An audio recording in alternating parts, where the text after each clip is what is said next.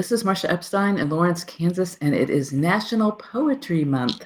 April is always National Poetry Month. And so it's fun for me to get to remind you to get out, go to some of those poetry events that are in your community. And if somehow you can't find them, then then look for stuff online. There's lots of stuff going on. There's so much wonderful poetry that brings people together. And there is this link in the announcement of the show about National Poetry Month and Poem in Your Pocket Day, which this year is April 27th, which is a special nudge to share poetry. I actually have a poem in my pocket it's the pocket of what I carry my stuff in, but it's it's in that pocket. And there is one poem that's been there a couple years. I have a poem in the case of my phone that has been there since 2012. I I I love what happens with poetry, with the power of words and bringing people together. Sometimes laugh, sometimes cry, sometimes just enjoy the beauty of whatever it is. And so today is one of those days when I get to feature a poet, um, this time a poet from the Northwest whose um, home base is Vancouver, Washington, and in some ways whose poetry performance base may be more Portland, Oregon, all in that same area. So I want to welcome Tiffany Burba. How are you, Tiffany? I'm doing great. How are you this morning? I'm good. I'm I'm not the biggest fan of all the wetness that we're having here, but I also recognize that suddenly things are very green and that is lovely for a change. So the sky may be a little gray, but there's a lot of color around and I appreciate that.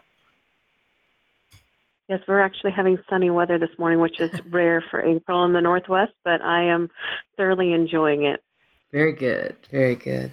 So tell us a little bit about you. You know, I I was trying to remember the thread that got me to you, and I know that where the easy part to identify is Todd Cirillo of Six Foot Swells Press. And Todd connected me to Matt Amott, who's near you in Portland, Oregon. And Matt connected me to you. And I don't remember how I first got to Todd, but tell us a little bit about you and your writing. Well, I started writing um, in 2009. I was in a, a difficult relationship, and it was the one way I could kind of uh, process what was going on. Um, I'd written a little bit before that, just here and there, some stuff, you know, as as a child, but um, didn't really dive into poetry and writing and it was really a way to heal myself and so um when i started in 2009 i just i wrote pretty much every day um just kind of journaling and um writing small pieces just to kind of uh, work through some of the stuff that I was going through, and then it just kind of took off from there. Um, and I've pretty much been writing ever since. I try to do at least one project a year, um, to where you know, like this year I'm taking a poet and each month I, I read their book and then I take a poem a week and kind of write off that inspiration. Um, I've done, I, I, one year I did uh, 365 days of poems to where I wrote a poem every day, uh-huh. um, which was very challenging, but uh, I ended up with like 394. So wow. that was a really great experience. And then um, I've written poems based off pictures I've taken because I'm also a photographer. So um, just always have some type of project going, um, you know, and then whatever's going on in the community, um, I, you know, I try to tap into that, and um, if it's something that I'm interested in doing. So ha- I'm interested that that your start with poetry I mean, a lot of people will say, well, I wrote bad poetry in high school, you know, or, or I was writing um, at earlier times. And you're saying that really you reached a point in your life when writing was an important way to, to get through some things going on for you, to understand them. How do you have any sense about how that happened for you? You know, how come writing was the right, was the, the thing that was, would work for you? You know? Yeah, I think um, for me, I'm so much in my head anyways and so that was the one way to get all of those thoughts out so I didn't internalize them as much. Mm-hmm. Um, you know, when you're, you're dealing with um, an individual like I was who was um, very verbally abusive and, and just very unkind. Um, and if you leave those thoughts in your head, they kind of stay there and become a part of you. So for me, it was really about um, still having to take in that information, but finding a way to, to get out the, the negative um, things that were being said, just so I didn't take that on as, as who I was. Mm-hmm. So it was really, you know, it was it was kind of about self survival in in that mm-hmm. respect. Had you done some kind of journaling before? You know, was there something that let you know that this will probably be healing for me? Um, here and there throughout my life. Um, I would like my grandparents would take us on trips as kids. We went to Hawaii and we went to New Mexico and all through California. So my grandma was always um a big influence as far as writing with me, um, as far as journaling. Um, she would have us journal our, our trips and what we did each day and um, all that fun stuff and and she she used to write me these beautiful letters and um and so I think my writing, you know, even at an early age was more just some letters back and forth to her. So mm-hmm. um I wouldn't say it was they were journal entries. It was just more telling her about what was going on. And then uh-huh. as we got older, she she definitely encouraged you know the, the journaling of trips and um, family events and and things like that. That's really cool. And when you say that, it really touches me deeply. And I'm going to share a story in my own family. So, um, and and just a year ago, my my mother-in-law died, and she she my my husband's parents were very involved with our two sons through all their growing up and and college and everything. They were they were the they were the parents, the grandparents that were really, you know, there for all the sporting events and all kinds of things. And my mother-in-law, Hattie, had that gift of writing. And throughout our kids' lives, she would write them little notes. Sometimes they were poems with the the letters of our son's first names or whatever kinds of things but writing was something she did and, and lovely thoughtful notes to to our two sons. And um, just over a year ago um, our older son and his wife their first child was born. And and when crosby was born he was a little well had a little bit of some concerns health wise and was kept in a neonatal intensive care unit for first week, which was really. Um, I mean, it certainly wasn't the the hardest birth situation that that people go through, but it wasn't also the easiest where you get to go home with your lovely baby and start family life. And so the the day that they knew that Crosby was going to be discharged from the hospital, my son Cassidy wrote this beautiful letter to Crosby, to his, you know, five day, six day old son about things that he was looking forward to sharing with Crosby, about how Cassidy met Kristen, his wife, Crosby's mom, and, and all these different things, and why Crosby's middle name was Buck, which is um, the name of Buck O'Neil, who was a Negro League uh, baseball museum baseball player um, who's honored at the Kansas City Negro League Baseball Museum and many other places. All these lovely things that he wrote in this letter to his baby son, which will be one of those things that will be cherished when you know when Crosby is older and um, you know can can kind of sense the the love and meaning of all this.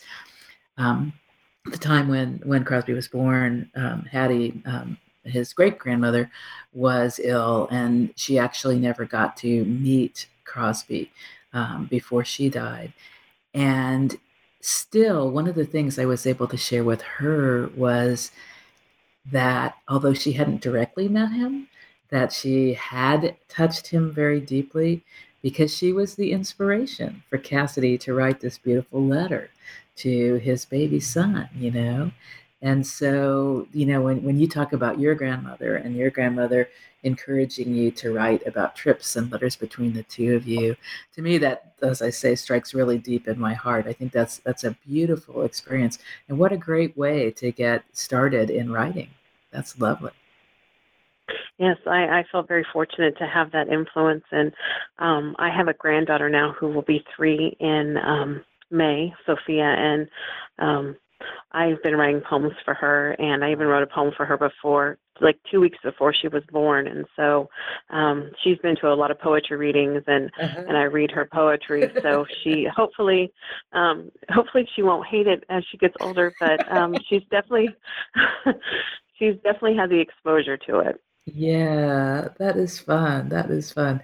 That's something that it, in the community where I live, Lawrence, Kansas, it's, we're a university community, and I'm guessing that university communities have some things in common about being sort of casual in some ways more than than some other cities, and not quite as small town as we would be without a major university know how to say all that, but but I mean, seeing little kids at at events is one of those really cool things, um, really cool things, and and poets who bring their children up to the mic, you know.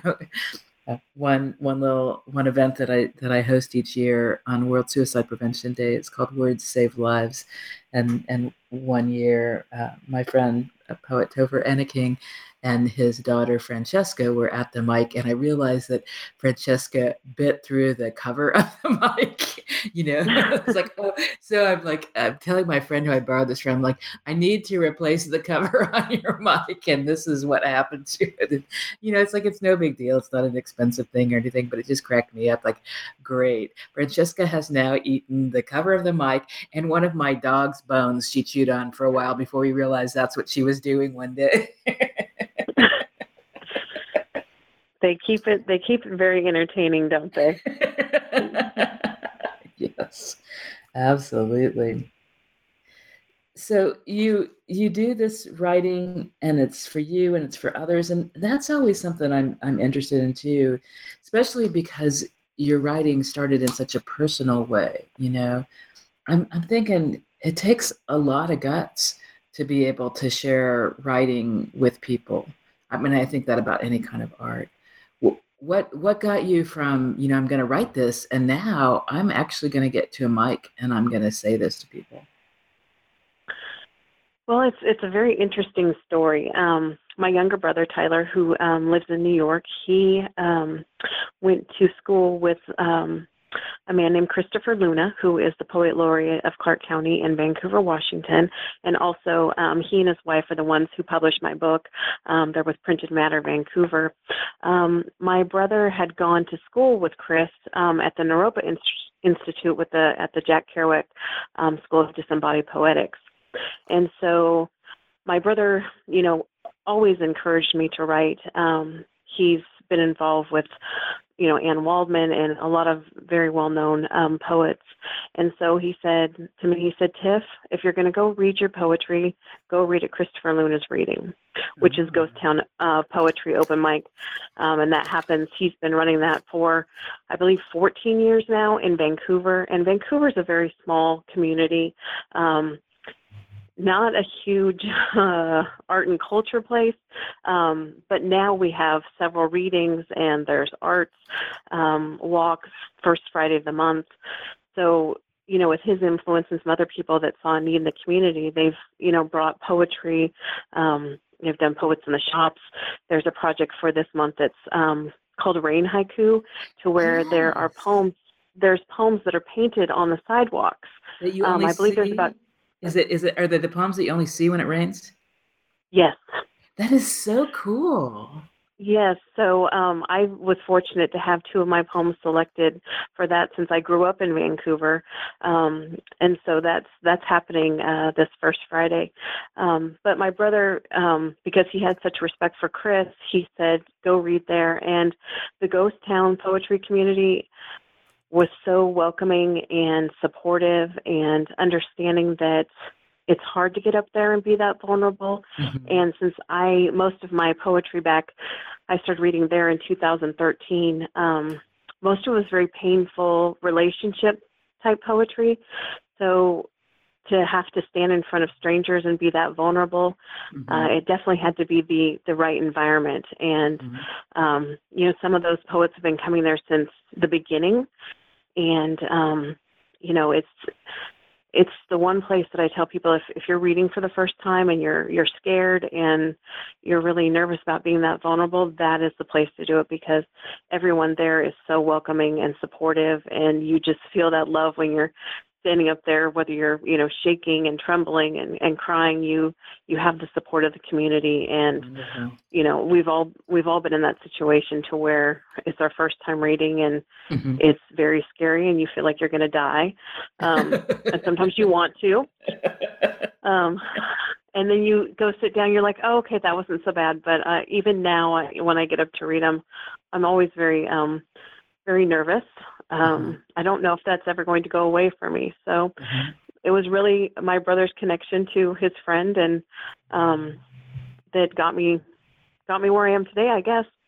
Cool. And so it does take a lot of courage, and it takes that support. I love that. That and I, that's one of the things that really connected me to poetry, and and that really happened in the last several years. Um, I started this radio show after I'd lost a job that was very dear to me. And my, my professional work has always been in suicide prevention, suicide bereavement, crisis kinds of stuff. And and I have a lot of good friends who do that kind of work. And there are kind of certain things that appeal to me about people that I know and respect and, and I've gotten to really care about who who do that kind of, of work, helping people through really hard times. And and I recognized in poetry that I was experiencing and then poets who I was meeting that those same characteristics, you know, that like you're talking about that that support of other people, that that com- compassion, you know the the bravery to go to dark places with people and help them get through that. All kinds of things that i love about you know my people who i who i had worked with across the country and more for you know all these years. And then these poets i was meeting and every once in a while there's somebody who's like it's just all about this poet. And i don't really i don't tend to like those people's writing or them personally there's some of them everywhere, I suppose, you know, and that's not to say that people should, should, um, diminish what they do by any means but but i'm so enthralled with the, the number of people i keep meeting who really enjoy elevating other people too you know not just doing their own good work and and making sure they're front and center but you know who bring other people up with them. That's lovely that that's what you experienced there in vancouver yeah, and you know, my son, um, who's 18, Bryce, he uh, is a poet and musician, and, and just to see him be so welcomed by the community too, um, you know, he gets up there and you know he's still working through his poetry and and kind of fine tuning that but as far as his music he's he's a very good musician and um he's just he gets great feedback from from the community and i feel very fortunate that he's been able to be a part of that. And um you know he's had featured readings and and things like that already. So um just a great great community to um be a poet in at this time. So you and your brother and your son are all involved with creating poetry. Yes i have two brothers. I have a brother that that lives in china. Um he's a teacher there. Um Todd, and he um, he writes, but he's more of the musician. Um, so whenever he comes home from China, and, and we try to coincide it with when there's um, uh, one of the Ghost Town poetry open mics, um, and he'll play um, music while I read poetry, and he's collaborated with my son too.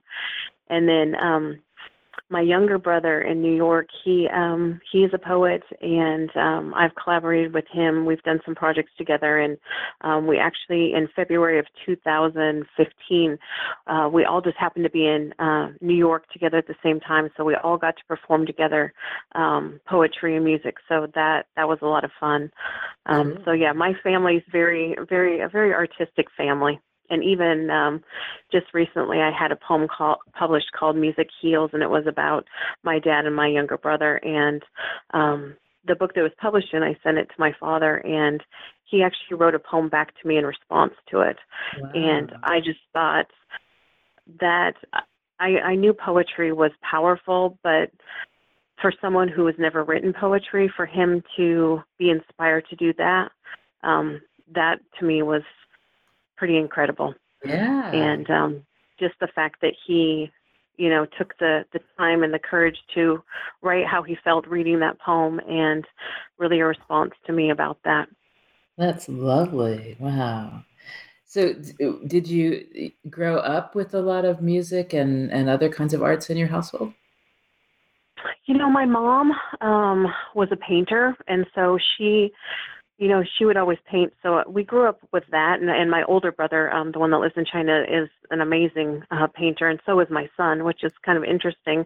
Um, I have a daughter, Brittany. She is a dancer, so that was how she expressed herself um, artistically, and she's also um, she does sign language and so a lot of times when she's available when she's not raising her three year old daughter um, she'll come to my readings and she'll actually sign the poems uh-huh. um, which is a another beautiful art form to see yeah. someone you know form the words with their hands um, and then my dad was really the one who um, exposed us to a lot of different music um, Harry Belafonte, the Beatles, um, Elvis. I mean, just um, Neil Diamond. Just so a lot of very different um, genres of music, and um, my older brother was uh, is an amazing saxophone player. My younger brother is more the guitar, and um, so we just always had music around us. We would me and my brothers would record when we were little and cool. sing songs and yeah so um we've kind of always had that artistic outlet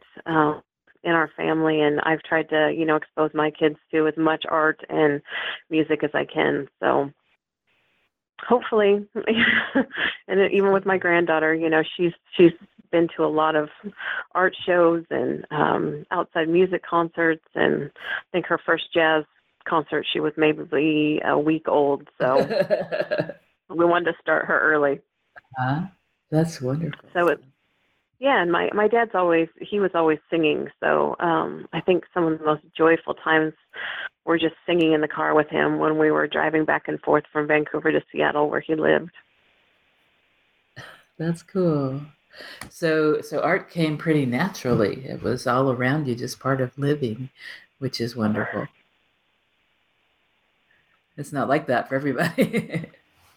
no, and I, I don't think I appreciated that as much um, until I, I got older, and um, I, I think I when I stopped and looked at all the influences that I had. Um, you know, my grandparents would take us on these, you know, great little adventures to Hawaii or just to the beach, or um, we had property on Hood's Canal, and um, just spending hours sifting through the sand and uh, the gravel and and finding these tiny little seashells and um, you know just giving us these great stories to you know relay onto our kids um, as we got older. So I think I, I definitely the older I've gotten, the more I appreciate all those influences, and I'm mm-hmm. aware of them now that I may not have been when I was younger. Yeah, yeah.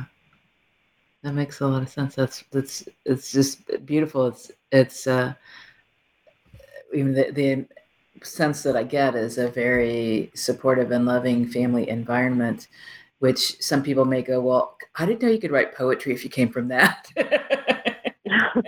oh, there's always the flip side of that too. I mean, when you you grow up with um, you know musicians and and poets and painters, um, you know, we're all pretty sensitive people, and so uh, you know that's that's an interesting aspect of things yeah. too. So yeah, that's really just. And did you grow up in the Northwest? It sounds like I did. I've lived in yeah. I was born in Seattle, Washington, but I've pretty much lived in Vancouver all my life. Uh huh only my brothers decided that they were going to move, you know, one to the East Coast and, and one to China. So, mm-hmm. um, Those are big you know, moves. they, they, yes, very much so. It's great for me because if I want to go visit, I, I can, and I, I go to New York quite often. I haven't made it to China yet, but I'm sure that I will get there eventually. Uh-huh. So he's pretty long term in China. It's not like people who just go to teach English or something and then come back. Well, he does teach English there, and he's um, he's been there. Let's see, three, almost four years now. So um, he does have to come back for um, a few weeks, um, and then he gets reassigned. And right now, he's teaching, um, you know, the little kids. So you know, um, more of the grade school type mm-hmm. um, age level. So, but he's taught middle school too. Both, in fact, both of my brothers are teachers. My brother Tyler in New York is also a middle school teacher in Queens. So, oh. Yeah, we're teachers, poets, musicians. Yeah. yeah. and you mentioned photography too. So tell me a little bit about that. I'm I I really appreciate photography. I'm I'm one of those people who, you know, that my I have an old phone, but it has a it has of course a camera on it well, I say, of course, I had a phone for a long time that didn't have a camera. but when I finally upgraded to whatever old iPhone I have, you know, I love, you know, it's like I say to people, I don't have any apps on my phone because I don't have the memory.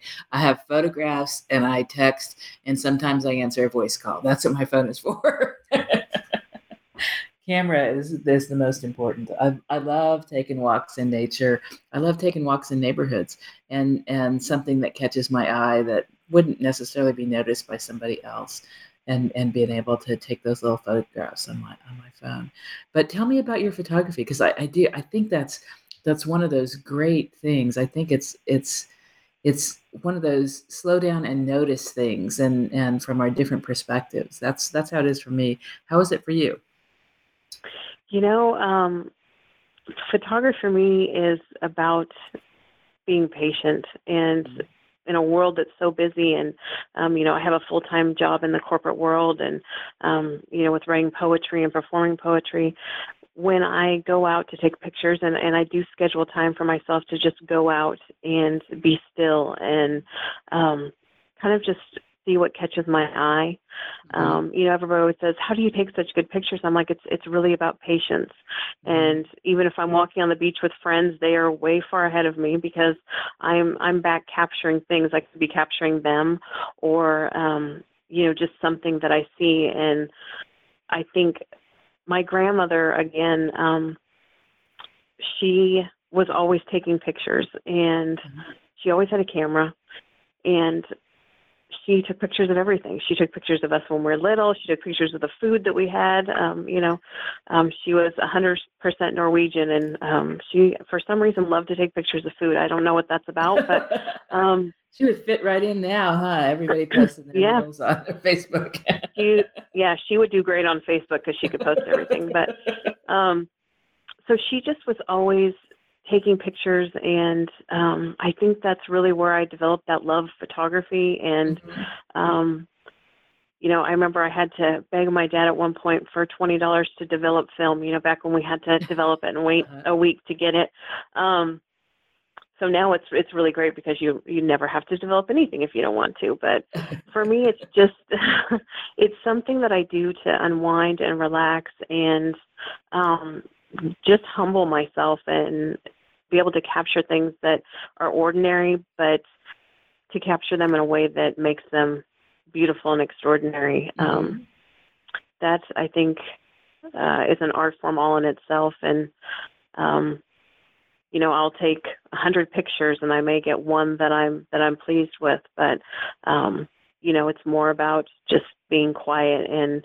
taking in what's going on around you when mm-hmm. um, the world is so busy. Yeah.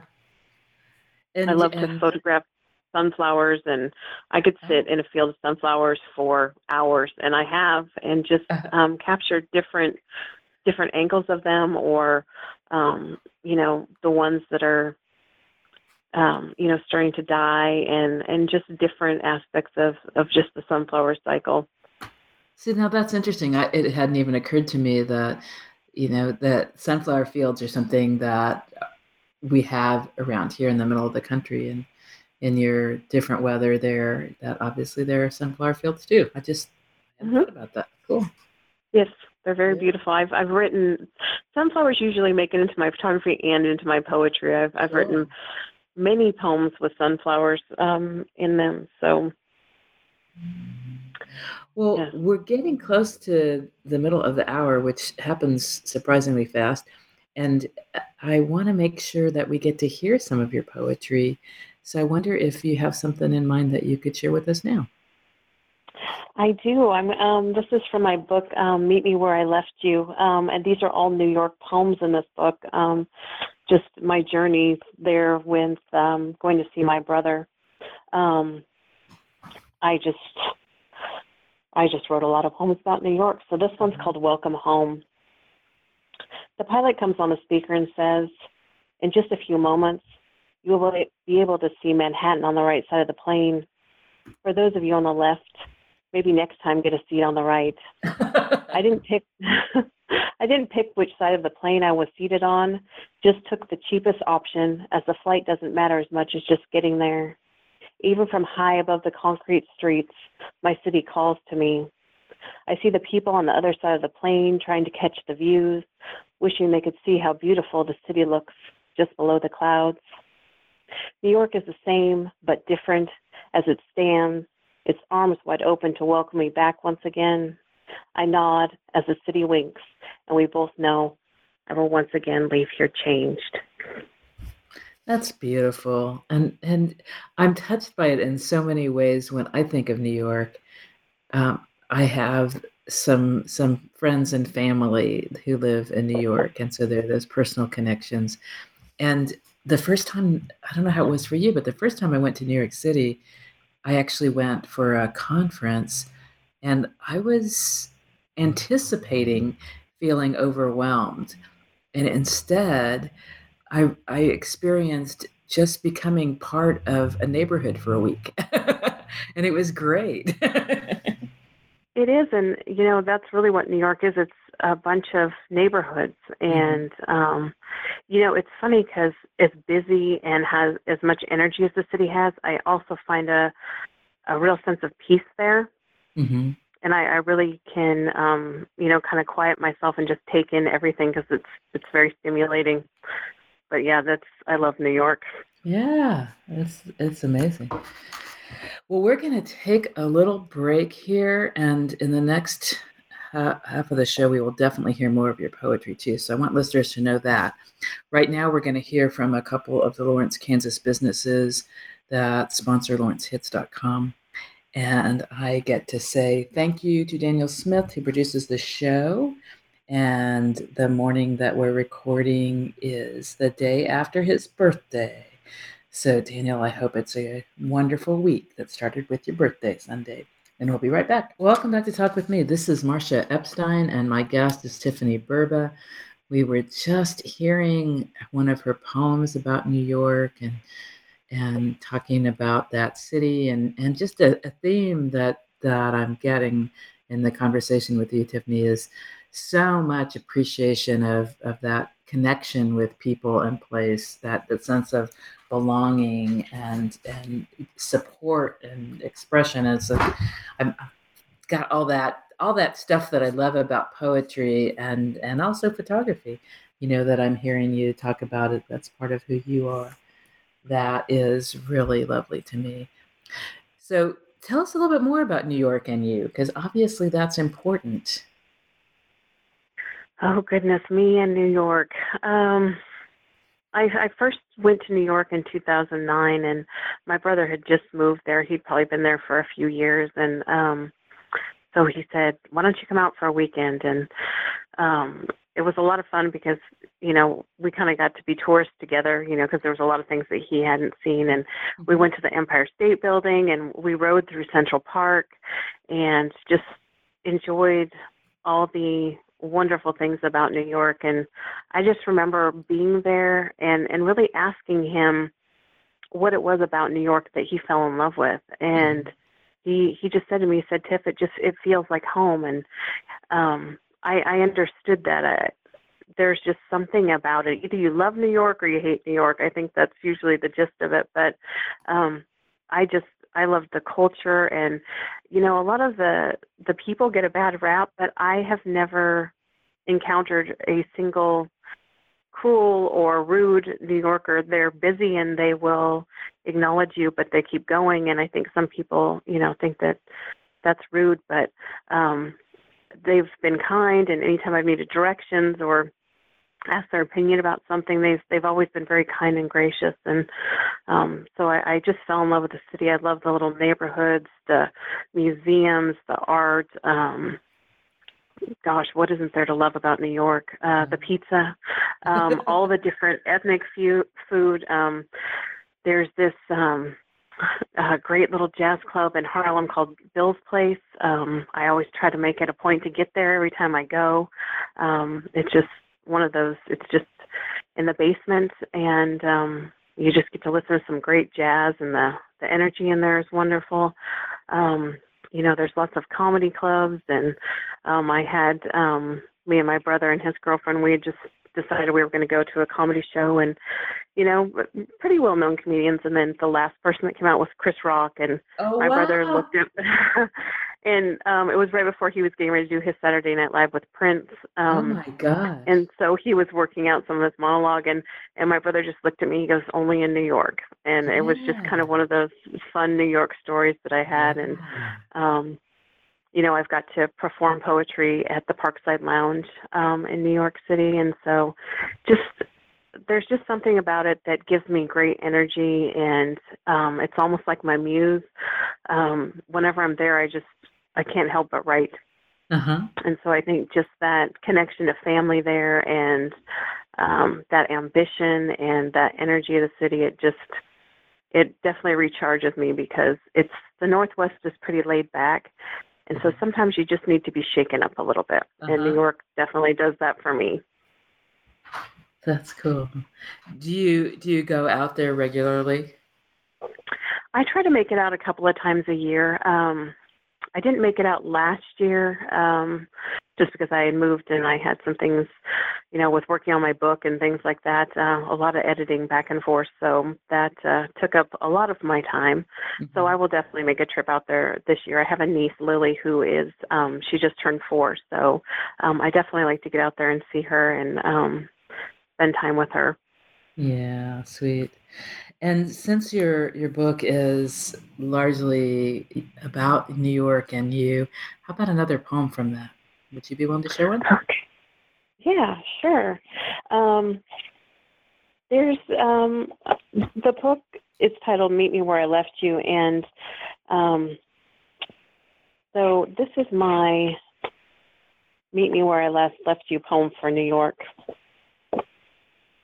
Meet me as fall has just changed the leaves in Central Park, where the green transforms to orange and yellow as the air is crisp in the morning, warm in the afternoon, and chilly at night. Meet me as I welcome Clay to bask in your ambiance, where he and I grow in our love for one another. Back in my brother's place in Woodside, where I first envisioned the life I would make in this city. Meet me on your streets, where I let my feet soak up your grime and let your museums feed my artistic desires, where I spend time with my family eating Korean barbecue and Flushings and pierogies and Greenpoints. Meet me as I take a ride from Roosevelt Island to Manhattan, making a brief stop at the Museum of Sex, at the rooftop bar where my sister and I sit, laugh, and drink overpriced cocktails.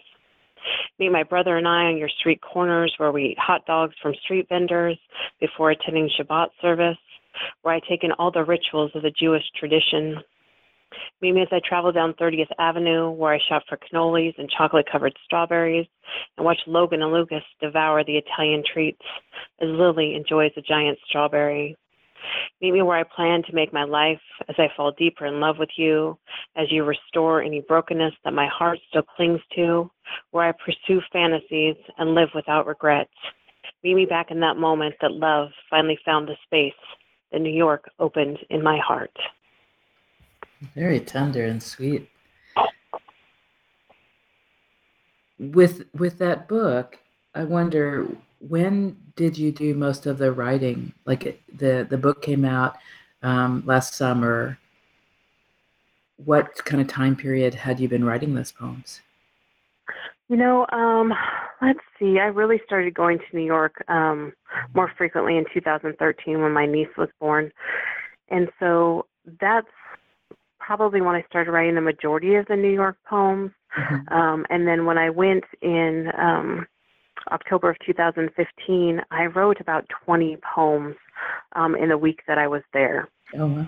And so um, there was only two that I that I actually wrote in addition for this book. Everything else was written prior to to starting to work on the book, and I had written so many poems, and they were there was a variety of you know subject matter and different emotions and so when i met with my editor tony luna she said you know your new york poems are the ones that i feel the most connection to and i had felt that way too that there was just something about those poems that um there was definitely a feeling behind them and mm-hmm. so we took i had i think a hundred and I don't know, like 110 New York poems and um, started the editing process, got rid of some, you know, changed some. And then I, um, the last poem that I just read, that was one additional um, poem that I wrote. And then there was one other one. So um, that's kind of how this book came to be was just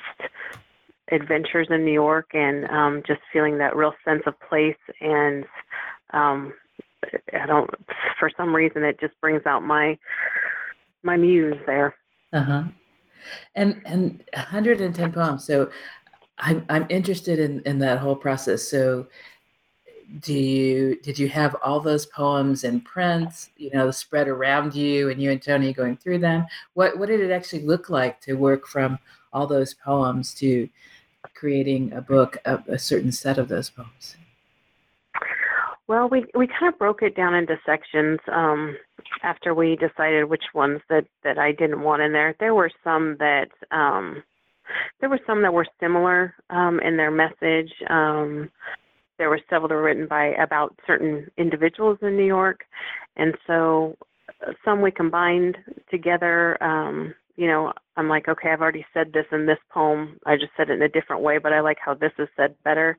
Mm-hmm. Um, and just just kind of started going through um, that process. Some, you know, were like they just weren't good poems, and so I'm like, I I don't want that in in that book. So mm-hmm. um, it was just really a a lot of back and forth. Um, editing and um you know she's a wonderful editor and you know she was very honest and you know said i don't i don't feel this one captures how you feel about new york and and you know I would sit with it for a day or so, and usually she was right, and so um, those were the ones we kind of cut, and um, just kind of went from there, and just edited them to the point where we were both comfortable with them, and um, felt like they were worthy to go into a book.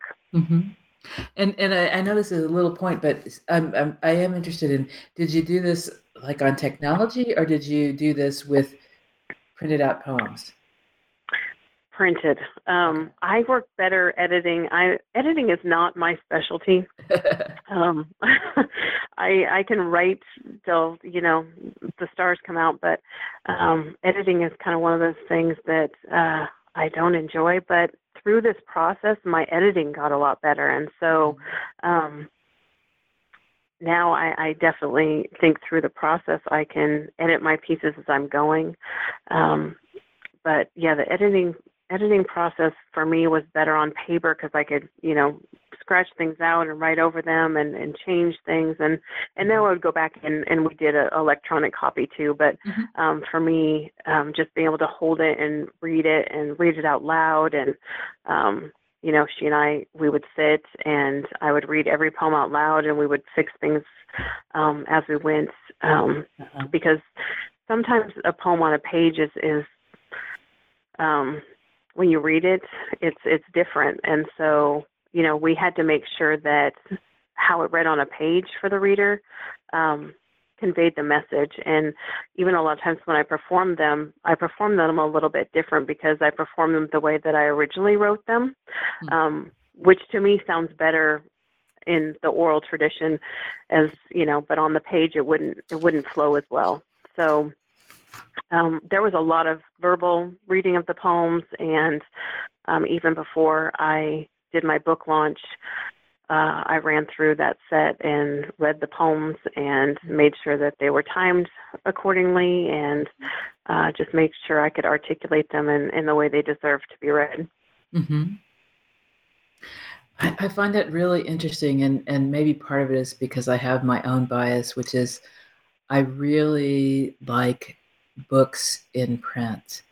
and I encourage buy the books. You know, that there's something to me, so many things so different about holding a book, looking at it, you know, flipping from page to page, all that that's different from what happens when I'm reading on technology. Um, there's that part. I, I love showing a book to somebody and saying, you really need this, or giving a book, or loaning a book. I, I, love getting signed books, you know, when I'm at readings, having somebody sign a book that that I'm buying. I mean, I, I, I do, I don't, I'm not a collector of things in general, but uh, books of poetry in particular, or or books written by authors I've met, I, I love having those actual tangible copies of books. And I, it was another poet, and I I don't remember which one who who also talked about from his perspective.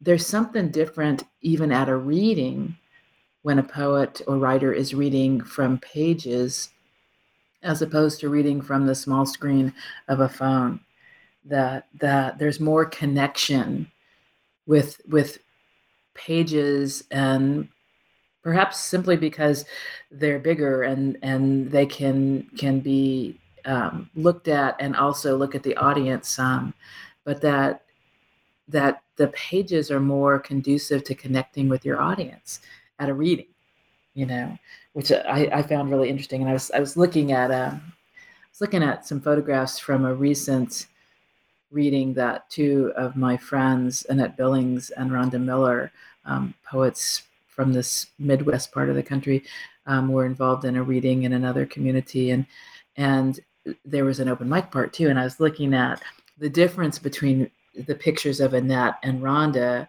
who a lot of times are reciting poems from the heart um, memory as opposed to from paper anyway. But but but looking at the photographs of them reading versus um, uh, somebody who's holding, clutching that that iPhone and staring at it. so I like paper. What can I say? I, you know, I'm the same way. I always, um, even I don't always read from my book either. I usually print the poems out. Um, mm-hmm. It, there's just something different, and maybe just flipping through the book sometimes can be a little bit challenging when you're trying to to get to the next poem. So um, I my phone is a backup.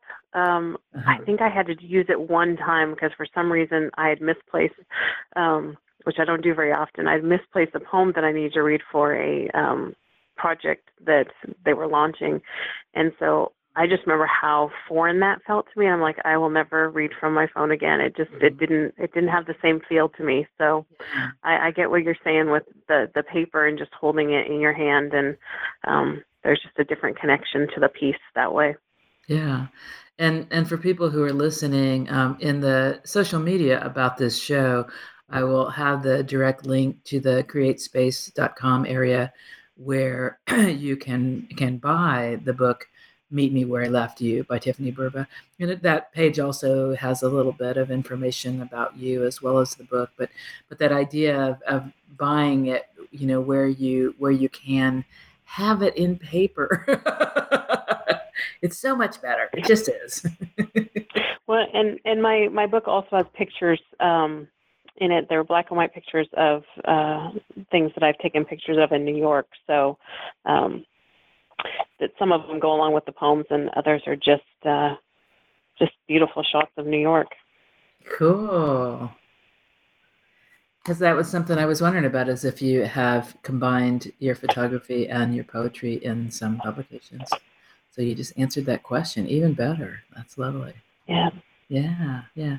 So do you have I a for my I'm so go ahead, I'm sorry. Well, for my first book I really wanted to um combine my love of, you know, poetry and New York and um, you know with that photography too. And um, like I said I I've, I did a project to where I wrote off pictures I had taken. So some of the pictures that are in there are there's poems you know based off those pictures. So it mm-hmm. it all seemed to tie in very well for this book. It it came together uh, very nicely. I'm, I'm very pleased. That's great. And is there a book in progress right now? Uh, no.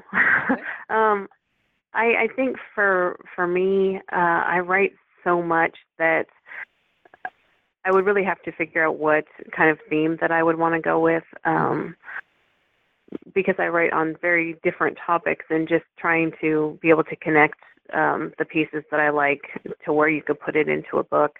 Um, maybe maybe in the future. Right now, I'm you know I'm still doing a lot of um, readings for this book. Um, mm-hmm. You know, I've got two more coming up this year, so I, I've stayed pretty busy with just promoting this book and and being able to read and share in my community. And um, so this is this is good for now. I'll, I'll mm-hmm. see in another few years if if I want to tackle tackle another another book of poetry. Mm-hmm.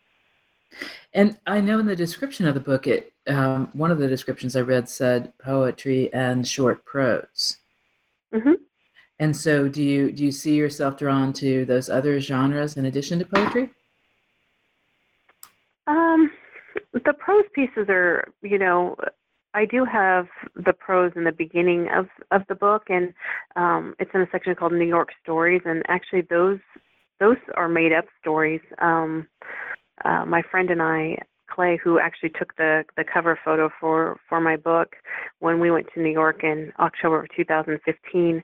Um, you know, we there was these things we wanted to do, and you can only fit so much in um, in a short time span. And so, uh, when we got back home, we kind of started saying, "Well, let's do this the next time we go." And so we started just writing stories. Um, uh, about adventures we wanted to take and so that's that's really the prose pieces in the book are are my um kind of suggestions to him. They're kind of almost like letters to him about okay well today we're going to go to central park and we're going to rent a rowboat and and do that. So um those are those are really my prose pieces in, in the book. It's just those short little stories about adventures. Uh-huh. Well, that's fun. Mm-hmm. yeah and you, you mentioned that that you share your art quite a lot with this lovely three-year-old person in your life. Do you, do you see yourself at some point maybe doing something specifically for publication for kids? You know, I, I've really thought about that. I'm I'm I always spend every Saturday with my granddaughter Sophia, and so um, I am going to put together a book for her called Saturdays with Sophia, and they will basically be little poems about the just the everyday things that we do on Saturday, like blowing bubbles or taking a walk or feeding the ducks. Or um, she's really um, into Fiddler on the Roof, which I absolutely love. I I started her out with that early, and um, she she sings the words as much as she can articulate at three, and so it will really be a book just for her. Um, uh-huh. It kind of, you know, me capturing the joyful things and the moments that I that I have with her. So, um, for my niece Lily, um, I write her a poem every year on her birthday, um, and when she turns 18, I will I will hand all of those over to her, so she'll have mm. have that, and just how I've seen how she's grown and the the changes I see each time I go to New York and, and visit her. So um, there could be. I, I've always been interested in in writing poetry for kids, um, so I, I definitely see that in my future somewhere. Mm-hmm and maybe my granddaughter will want to write it with me, so that would be even more fun. Yeah, that'd be a blast. Do you guys read together a lot?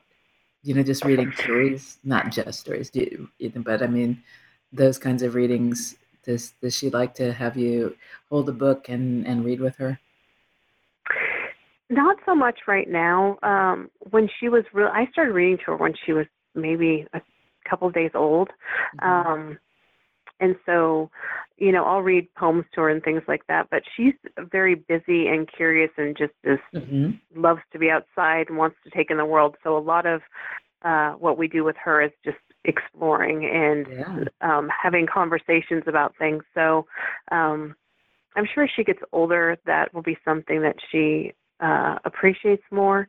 Mm-hmm. Um, but right now, she's just like, okay, there's a whole world outside, and why are we not out exploring it? So that's great. We yeah, we go collect pine cones and and pieces of grass and and make make art out of that. So that's kind of what we're focused on right now. So uh-huh. How about songs, since music is such a part of your family? Oh my goodness. Um, she she's kind of a character. My my son Bryce, he plays guitar all the time, and he has a microphone set up in his room. So when she's over on Saturdays, um, if Uncle Bryce is playing the guitar, she goes in there and she'll just start singing whatever she feels like she wants to sing. and um they just have this really amazing connection and he he started playing guitar for her you know when she was very very tiny mm-hmm. and has continued that and um you know we listen to a lot of different music so she picks up things here and there but she let me tell you the first cd she puts in my cd player is fiddler on the roof when she gets to my house and and you you better not you better not change that on her. She is not happy if you switch it to something else. So we kind of have fiddler on the roof on repeat on saturdays it's very cool. It's, it's great music though. yeah, that and that's great and and robust. I think about it. You know, it's like it's full of life. it is. Yes. Yeah. We're we're almost at the end of the hour, and I wonder, do you have another poem that you would share with us? Yes, actually, I have um, a poem that is a "Meet Me Where I Left You" poem uh, for a young man that I met in New York named Shane, and um, we we met the night that I had done the reading at the Parkside Lounge, and so this was kind of our encounter. So this is for Shane. Meet me where I last left you, on the city streets, where the snow was stacked and the winter air chilled our bones. Meet me down the street from Katz Deli, where, where we conversed via text as I ate salty pastrami with my brothers. Meet me back in the bar where we did the dance as you looked, smiled, and turned away back in that moment when your lips pressed against mine and you asked for my number. Meet me back when you gave me that first hug and those kisses as my sister took our picture. Meet me back in that moment so I can spend more time getting to know you. If I can't get back to you, meet me where I last left you after you kissed me, back where I last felt my heart. That's so sweet. It was just one of those um, really great moments where you meet somebody, you just have that instant connection, and um, you know that was 2015, and um, we still talk every once in a while. So it's a, another really great New York moment. Uh huh. Uh huh. Well, I am so glad. I'm going to give a shout out again to Matt Amott for saying, Tiffany Burba, you need to have Tiffany Burba do a show with you. This has been delightful and sweet. And I, I want people to know that your book, Meet Me Where I Left You, is available. Um, the link will be on the social media uh, about the show, but it's a createspace.com link. And this lovely book with your photographs and your friend's illustration or photograph on the front of it. I mean, it's it's it becomes even more personal and beautiful even knowing that of course your poetry is personal and beautiful but every like every bit of it you know having heard the story of of choosing poets you and tony uh, poems using using those pages and looking and deciding what to be included and then narrowing it down to this certain set um, i will say to you and my listeners i'm looking forward to to ordering and later receiving a copy of this book. Um, so, Tiffany, thank you very much. Thank you very much. This was very enjoyable. I appreciate you selecting me, and thank you, Matt. Um, he's a poet that I respect and, and a photographer that I respect. So mm-hmm. um, I just ordered some of his stuff yesterday, some magnets that he had put together. So um, thank you very much to both of you. You're welcome. And thank you, listeners, for listening. I know you enjoyed this, and we'll say so long